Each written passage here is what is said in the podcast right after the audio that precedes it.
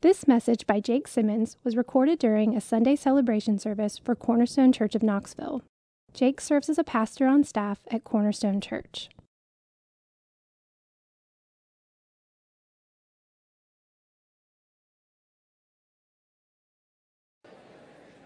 Well, good morning. You can go ahead and open your Bibles with me to James two.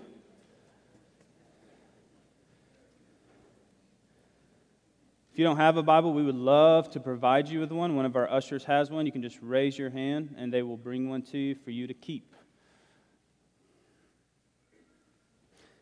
James chapter two. We're going to be continuing our James series.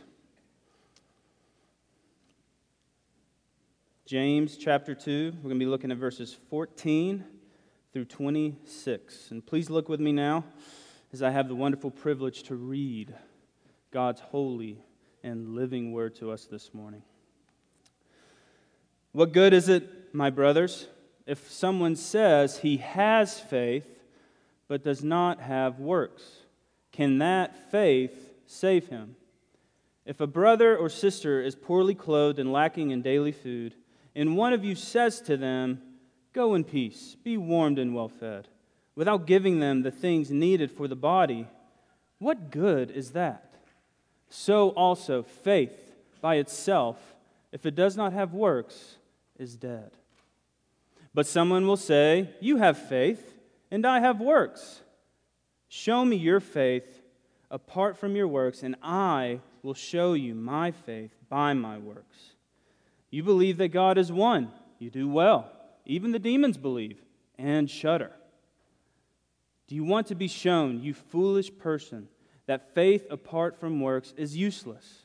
Was not Abraham our father justified by works when he offered up his son Isaac on the altar? You see that faith was active along with his works, and faith was completed by his works. And the scripture was fulfilled that says, 'Abraham believed God, and it was counted to him as righteousness, and he was called a friend of God.' You see that a person is justified by works and not by faith alone. And in the same way, was not also Rahab the prostitute justified by works when she received the messengers and sent them out by another way? For as the body apart from the spirit is dead, so also faith apart from works is dead. The grass withers, the flower fades, but the word of our God stands forever." Amen. Amen. On this Father's Day, I thought it would be appropriate to begin with some fatherly advice that Doctor Carson gave to us that he received from his dad, Tom Carson, when he was a young boy reading his Bible. Uh, Bill mentioned this last week, but Doctor Carson, he kicked off our James series for us. He compared what, what many have said is apparent contradiction between Paul's teaching and James' teaching. We looked at Romans three twenty-eight, where Paul writes that a person is justified by faith apart from works of the law. Well, then, in our text this morning, James two twenty-four, James says a person is justified by works and not by faith alone. Well, which is it? Who's right? Whose side are you on?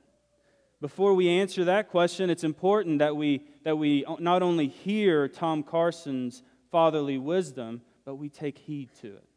So here's what Tom Carson said. He said, "Son, a text without a context is a pretext for a proof text." Clear as mud.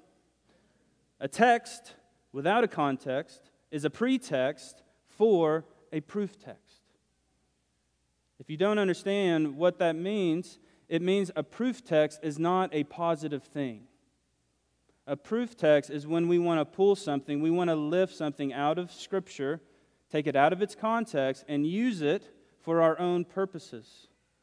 So we're on fertile ground to do this this morning, aren't we?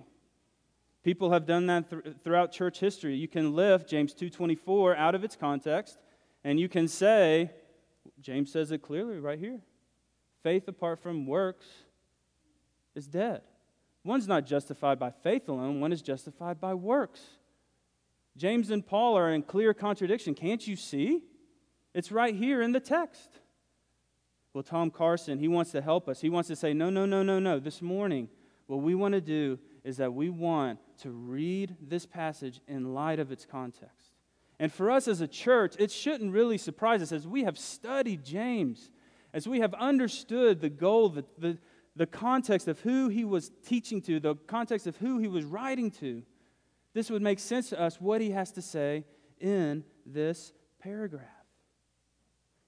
Alexander Ross, he took heed to Tom Carson's wisdom. He read James to our passage this morning in light of context. And this is what he has to say about it. He says that James and Paul, they're not antagonists. They're not facing each other with crossed swords. They stand back to back. They're confronting different foes of the gospel. They are confronting different foes of the gospel. They're not fighting against one another. They're fighting with each other, but they're fighting against different enemies. They're fighting against different circumstances. Although they do appear to be in conflict, the problems and the vantage point in which they're addressing is different. So once we see and recognize this, James is not contrasting two ways of salvation, one of faith and one of works, but two kinds of faith, one which saves and one which does not, one which is genuine and one that is not. James's teaching, it's not contradictory to Paul's, it's complementary. It's complementary to Paul's. James is not arguing for faith plus works, he's arguing for faith at work. He's arguing for to see our faith at work. Recall, James is battling with hypocrisy. As Bill hammered away last week, people are deceiving themselves. People are deceived, and James cares about them and wants them to see it.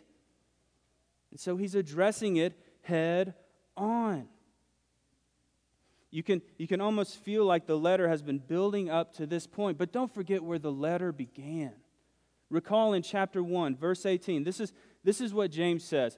He says, this speaking of God, of God's own will, he brought us forth by the word of truth, that we should be a kind of first fruits of his creatures. What James is saying there is that it's God who brought us forth. It's God who made us alive. Faith began with God. The new birth, the miracle of regeneration, it didn't start with man. It started with God.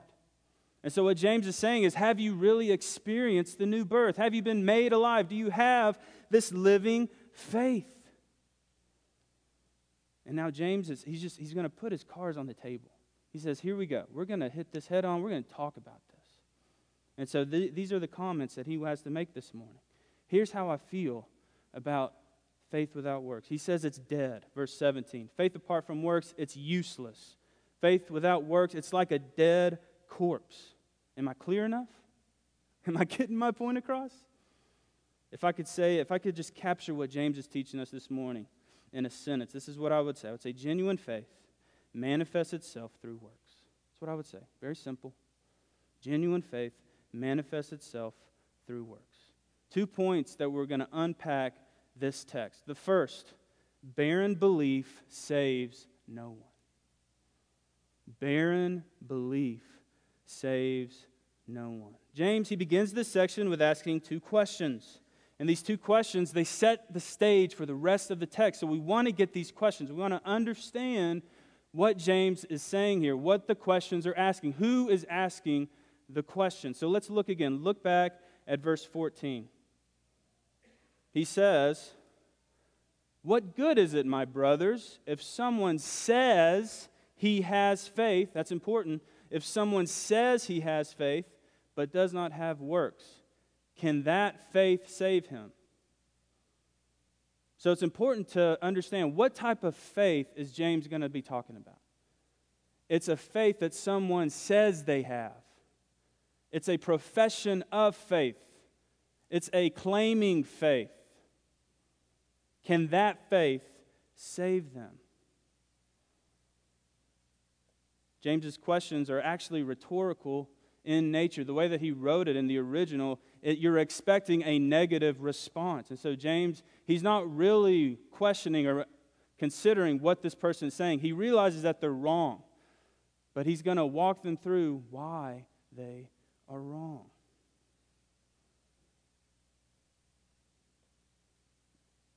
So he begins with answering these questions with an illuminating illustration. He begins by pointing them to a situation that would be relevant to them in their church. He talks about an individual who comes across, in verse fifteen, a brother or sister. It's important to note that. In verse fifteen, he says, if you came across a brother or sister who was poorly clothed, who didn't have daily means, and you just walk past them, you just see them and you walk past them, and you say, be warm and well-fed. It's like us saying, bless your heart. Similar to what we say, bless your heart. And then you just move on. James follows this question with the right question. What good is that? What are you doing with that? Does that really meet the needs of that person? Do you really care about that person? Are you moved, but then you keep walking because you don't really meet any of their needs? What good is that? Your words are empty. What you say is empty. You see, what James is saying is that a genuine faith, it produces action, right? A genuine faith, genuine compassion is not just a feeling, but genuine compassion leads to action. It not only wants to say words of consolation, but it wants to meet the need of the individual. So he's saying that to, to see this brother or sister who's in the church, who's in the family of God, to truly have faith, to truly show that you have genuine faith is to meet their needs. But to see them and to see them in their condition, and just to say, bless your heart and continue to walk, that faith is dead. Your faith is showing nothing from your works. This is what John says. First John three seventeen says, but if anyone has the world's goods and sees his brother in need, yet closes his heart against him, how does God's love abide in him? That's the question. That's what James is saying. You see this person. You see this brother or sister. This isn't a stranger. This isn't someone just that you don't know. This is a brother or sister. This is a member of your church. This is someone that you love. Family of God. And yet you don't provide them with anything. What does that reveal? What does that say about your faith? What does that say about what you truly believe? Remember, what did Bill say in our message last week? What is it to keep the royal law of God? What is it? It's to love your neighbor as yourself. Is this person keeping the royal law of God? Are they really loving this person as themselves? Is their faith in Christ, their belief in Christ, is it really leading them to want to love this person, to sacrifice for this person, to meet the needs of this person? What... What did Jesus say in John fifteen? How will the world know that we are his disciples? He said, by our love for one another. By our love for one another. And so in this moment, this, this person who says they have faith, who says that they're following Jesus, it's a moment where they can show the world, where they can testify to the world that I follow Christ, because when I see a brother or a sister in need, my heart, my new heart that God gave me, it moves toward that person. And I want to move toward them. I want to meet their needs. I don't want to just meet their needs. I want to sacrifice. I want to give of myself because I've been reconciled to God, because I know the love of God. I've seen and tasted the love of God.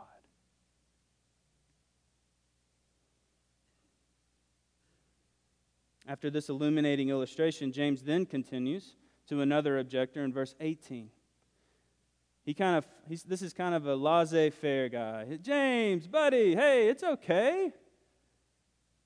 You have faith. You got the gift of faith. You, you know, I got the gift of works. You got one, I got the other. We're still Christians, right?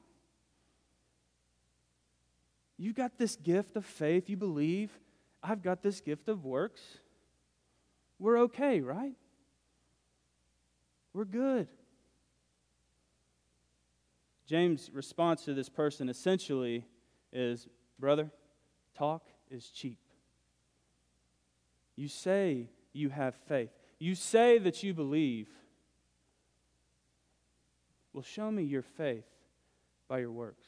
I'm going to show you my faith by my works. You show me your faith apart from your works. Go ahead, show me. Show me that you believe apart from your works. Talk is cheap to James. Talk was cheap for my coworker, Larry, as well.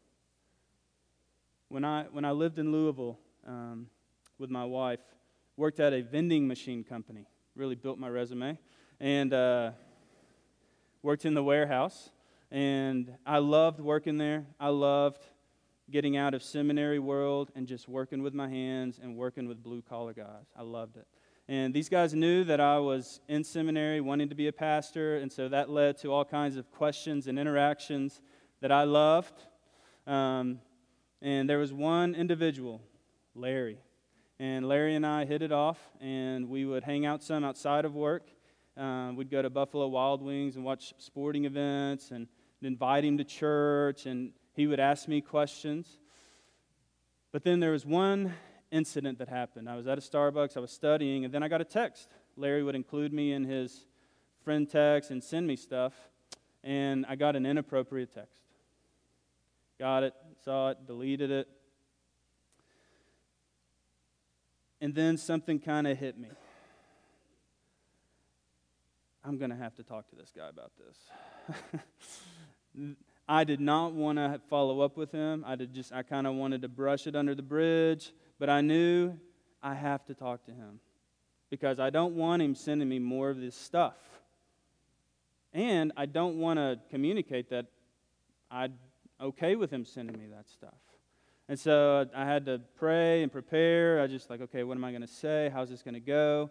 So I called Larry and I just told him, hey, brother, thanks. Please don't send me that.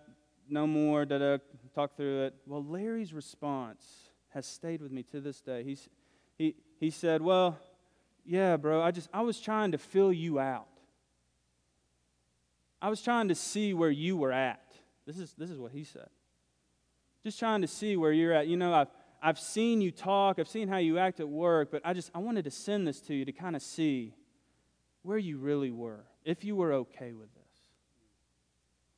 If you are going to be okay with what I sent you.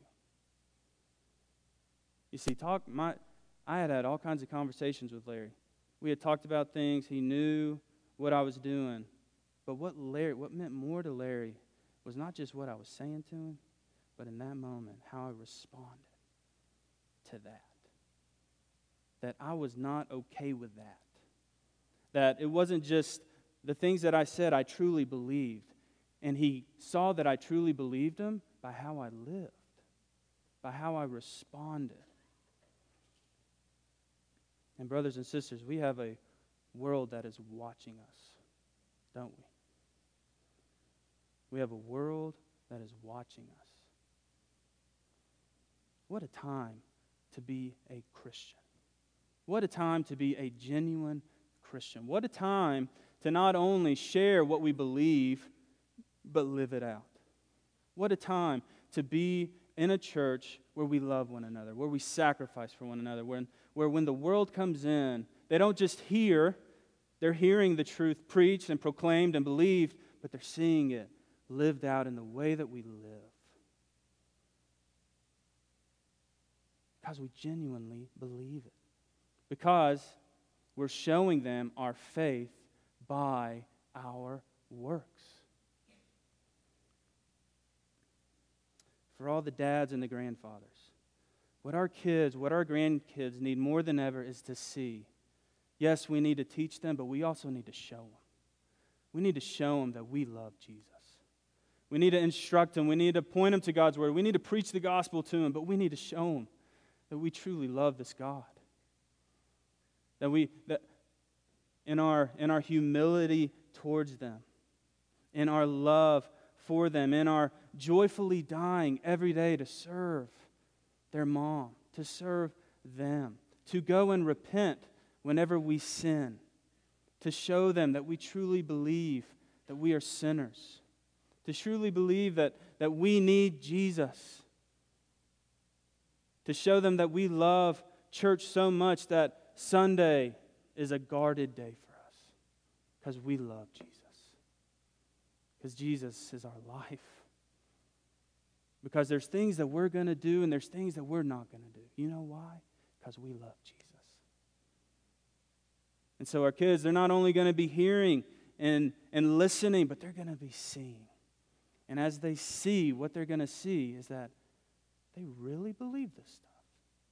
They really believe it. It's really changed their lives. Oh. Dads and granddads, let's lead in that. Let's lead in that. James, he concludes by showing and, and saying that, yes, even the demons believe. So yes, you can have faith, but you can still be a demon, like a demon. You can still have true belief. The demons believe that God is one. The demons, when they saw Jesus, knew exactly who Jesus was. They knew who he was more than the disciples at times. But they were still demons. Their belief, their mental assent, even their profession. Even when Jesus came and they would, I mean, Jesus had to tell them, be quiet. Quit talking. I don't want people to hear. They're, I'm not ready to, to reveal who I am yet. They were, they were testifying to who Jesus was, but they were still demons.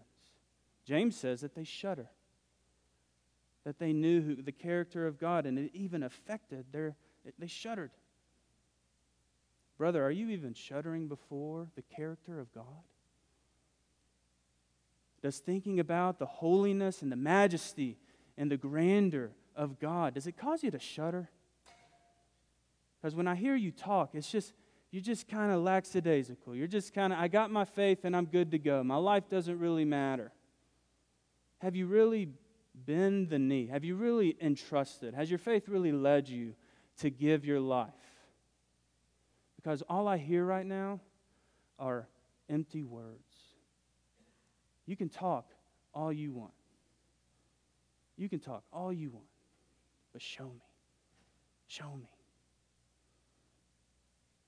Charles Milton said this, it's good, it's a good thing to possess an accurate theology, but it is unsatisfactory unless that good theology also possesses us. It's a good thing to possess an accurate theology, but it's unsatisfactory unless that good theology also possesses us. James now, he moves on. He moves on. He, he's going to ask the question now. All right, are you ready? Do you want me to prove to you? Are you ready for this? I'm going to prove to you that faith apart from works is useless. I'm just, I'm just going to show you. Literally, that word for useless is a workless faith. Little play on words. I'm going to show you your workless faith is useless. This will lead to our second point. Two testimonies of living faith. Two testimonies of living faith. Two, James, he provides two testimonies, accounts of what real and genuine faith looks like. He begins by, by pointing their attention to Abraham. Now remember, this is a congregation who was, the large part were Jewish Christians, so they would have been familiar with Abraham. I'm imagining when they first heard Abraham, they're like, yeah, yeah, yeah, Abraham, he believed, he's the man of faith. But he still points them to Abraham because he wants to show them these connections that they may have missed. So he begins by taking them back to Genesis twenty-two. He begins by taking them back to the point to where God had provided Abraham and Sarah with a son miraculously and made a promise that, that Abraham was going to be a great nation. He was going to grow, be a great nation. But then, after providing this child, in Genesis twenty-two, God calls Abraham to sacrifice his own son. Calls him to sacrifice his own son. So the day arrived. Abraham and Isaac are together, and uh, Abraham takes his son, leaves back a servant, takes up his son.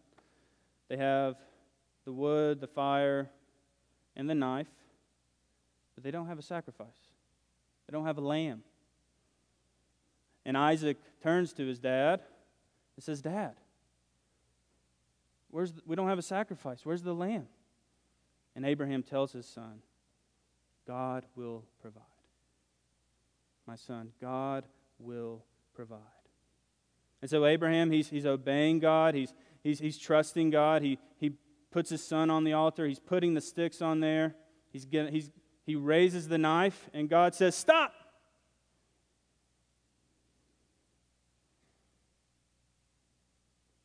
And God tells Abraham, "Now I know, Abraham, that you truly believe me. Now I know, Abraham, that you truly believe me." You see, God, he, he didn't need to know. This is one of those moments where we're trying to understand the mind of God. God knew that Abraham had believed.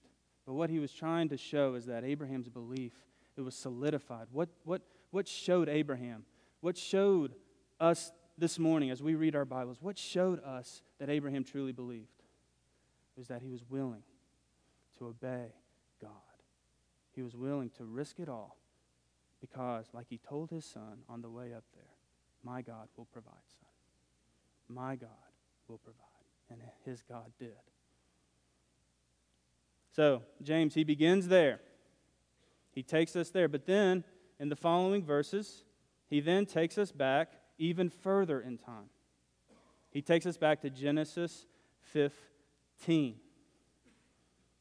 So you see verse twenty-two, Abraham, um, James wrote, you see that Abraham's faith was active along with his works, and faith was completed by his works. It was brought to maturity by his works. Abraham was believing God throughout that whole process with Isaac. And now, in verse twenty-three, James writes, and the scripture was fulfilled that says, Abraham believed God, and it was counted to him as righteousness. And he was called a friend of God. So this, chronologically, James began in Genesis twenty-two. Now he's going back in time. He's going to a, a time that happened before his, his son being sacrificed. thirty years. Let's go back another thirty years to Genesis fifteen. And this is where Abraham, he's still wrestling. Like, he's still questioning. Like, I followed this God. He's called me out for my people. He said that I'm going to have a son, but my wife is old, I'm old, what the heck is going on? God brings him out of his tent. He says, Abraham, look up at the stars. Come here, just look up. Just take a look. He said, I'm going to make you into a nation that's as many as these stars. And in that moment, it says, what, what is here in James' text, Abraham believed God, and it was counted to him as righteousness. Abraham believed God, and it was counted to him as righteousness. And he was called, and what's amazing, just briefly, that Abraham was called a friend of God. Isn't that staggering? I think it's one thing for us to say that, yeah, I'm, I'm friends with God. But for God, for God to say that he's friends with us is staggering. So James, he, he takes us back. He's, he's saying that Abraham believed and it was counted to him as righteousness. And he was called a friend of God. And he says, you see that a person is justified by works and not by faith alone. Okay, wait, what? What's going on there? You see that a person is justified by works, but not by faith alone. What is, what is James doing? Well, you see that in Genesis fifteen six, Genesis, and Abraham was declared righteous before God. He believed, and it was counted to him as righteousness. He was justified before God, declared. It was his initial God did that in his life. First time that someone believed God in the Old Testament, God brought about belief to Abraham. And then he waited thirty years. And then God wanted to test Abraham. God wanted to say, Abraham, I want to see if you can really, if you really believe, if you really have faith in me. And in that moment, when he was willing to offer his son, Isaac, on the altar, and he came down and God said, stop. What James is saying is that Genesis twenty-two reveals that what happened in Genesis fifteen six is real. That, that Abraham's work of being willing to trust God so much that he's willing to sacrifice his son, that it proves, it proclaims, it vindicates that what happened in Genesis fifteen six actually happened. That Abraham actually believed God. That Abraham actually had a genuine faith. And so what, what James is saying here is that when he says that it wasn't by a faith alone in verse twenty-four, remember, what faith is he talking about? Verse fourteen, it's a faith that you say you have. It's a claiming faith. It's a faith that is of mere profession of faith. That's who he's talking to. That's who he's addressing. He's not thinking about Paul. He's not thinking, that's not, he's thinking about his church that he loves. And he's thinking about the people who are being hypocrites, who are deceiving themselves, who are saying that, oh, I believe I have, I am righteous before God by faith alone. That's who he has in mind. And their lives look nothing like a Christian. Their lives look nothing like what God has for God's people. And we've read about it.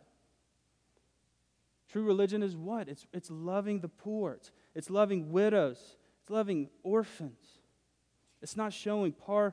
It's holding your tongue. There's all these evidences that we see with genuine faith.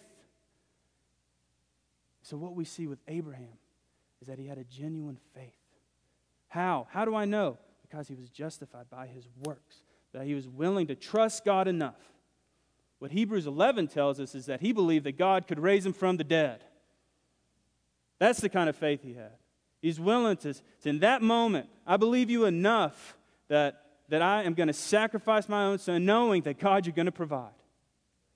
I'm willing to give up that which was most precious to me, the son that you gave me, the son that you promised to me. I'm willing to believe that you're going to provide because I got real faith. I got the real thing. I'm willing to do those hard things that you're asking me to. I'm willing to obey you without question. Abraham got up and he followed God.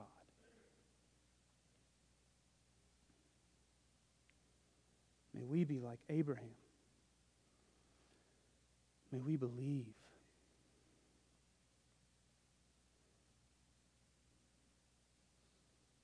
We have another example that Abraham, that James, sorry, provides. Verse twenty-five. And in the same way, was not also Rahab the prostitute justified by works when she received the messengers and sent them out by another way? It's amazing what we have here. So James, he's gone from Abraham, the patriarch, part of the people of God, the first Jew, to Rahab, prostitute. Gentile. Full spectrum. Full spectrum. There's no, there's, there's no partiality here. No partiality here. Get both spectrum here.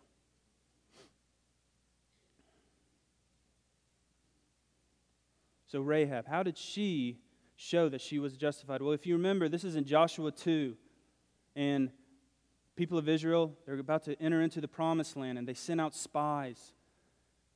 And then the king hears that there's spies in the land, and they're wanting to capture these spies, and they're going to try to find out what's going on. They're going to try to discover the plans of the people of Israel, and they're going to try to stop them from entering the promised land. But there was Rahab. Rahab, if you, when you read Joshua, what she says is these spies come into her room in the wall, and she hides them. So she hides them. Why does she hide them? Well, if, when you read Joshua, what it says is that Rahab had heard stories. Rahab had heard stories about a God who set a people free, who was able to separate the waters, separate the Red Sea, that he was able to destroy these kingdoms. She's, she had heard about this God. She had heard stir, stories about this God. She, it talks about that when she had heard these stories and she heard about this God, that those stories melted her heart. Her heart was changed. When, when faith came into her life, when faith came into her heart, it softened it. And she believed in this God. How did she show that she truly believed? Well, when opportunity came. When opportunity came, when these men entered to her room, and then the king's soldiers came into her room. Think about that. She can help these spies, who she's really not going to gain much, or she can help the king's men. She can help the kingdom. She can help the soldiers. She can get a good word in with the people. Who does she pick? Where does her loyalty lie in that moment? Who does she love? Who does she trust? And so she protects the spies. She protects God's people. You know why? Because she really believed in God. Because she had a genuine faith that the God of Israel that she had heard about was real, and she wants them to be, she wanted to be a part of that people. So what did she want? Save me. Bring me into your family. When you come, I know you're coming, and I know your God. He's going to win. I've heard of his stories. He can part the waters. He can destroy the kingdoms. He's going to win. I want to be with that God. So when you go, you tell your, you tell your God, you tell your people about me. You tell them what I did for you. You tell them about that I rescued you. And you come and you get me. Because I want to be with you. That's the type of faith. That is genuine faith. In the moment where you have the options, it's either A or B. You either go with God, you make the sacrifice, and you trust him, or you don't. That reveals, where's our faith? Is it living? Is it genuine? Who do we trust?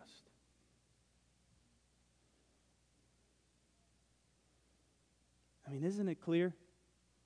James, he's not arguing for faith plus works, is he? He's not arguing for faith plus works. What, what he's doing is, is he's telling of the salvation of the Lord.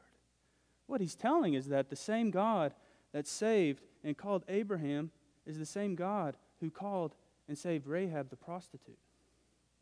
That he is a God that saves and that justifies. And how do I know that he is, that he has saved me, that he has justified me? Well, read their stories.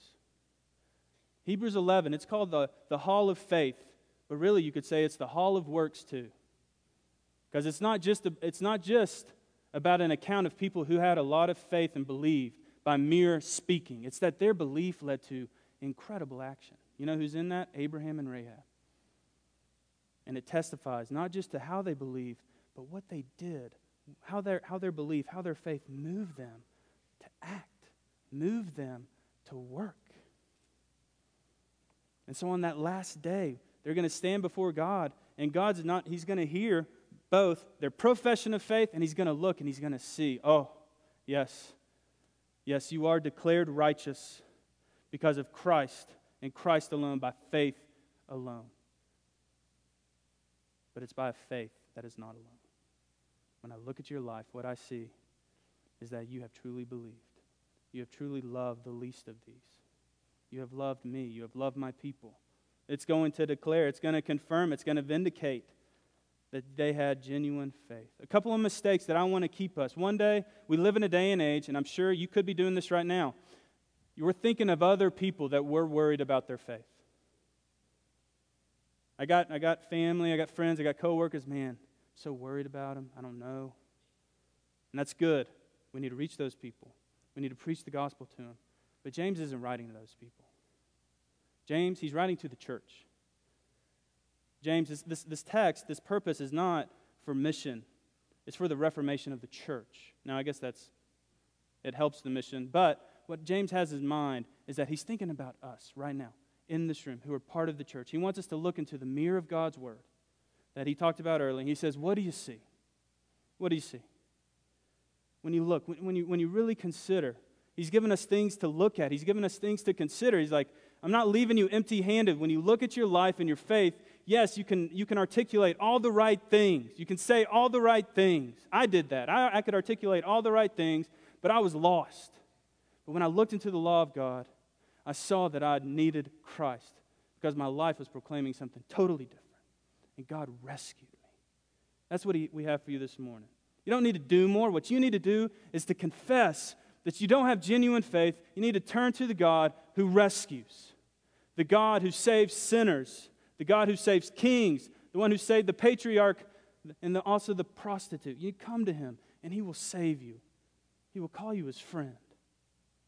Jesus came, Jesus said that I came not just to call you servants, but I came that I might call you my friends. Sinners have a friend in Jesus. And for those of us, this is, this is a moment where we can gain assurance and thank God because our faith, our genuine faith, did not begin with us, but it began with him because we were dead, but he made us alive. And now we get to go from here and we have fresh vision and vigor to work for God. Not because we need acceptance from him, but because we have all the acceptance we need, because he has given us a faith and we get to live for him. And let's do that for his glory and our joy. Would you pray with me, please?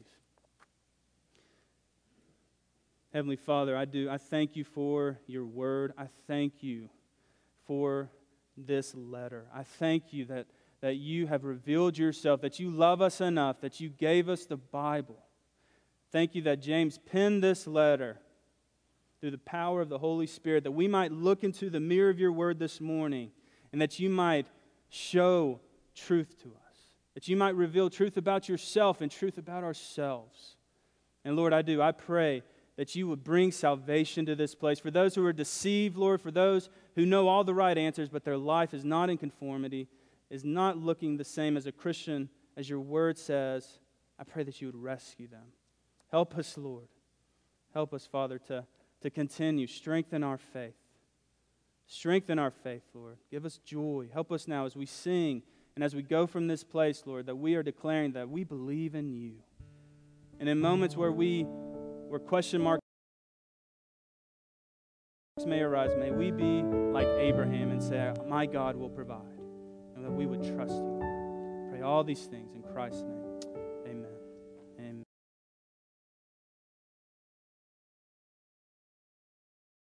You've been listening to a message given by Jake Simmons during a Sunday celebration service at Cornerstone Church of Knoxville.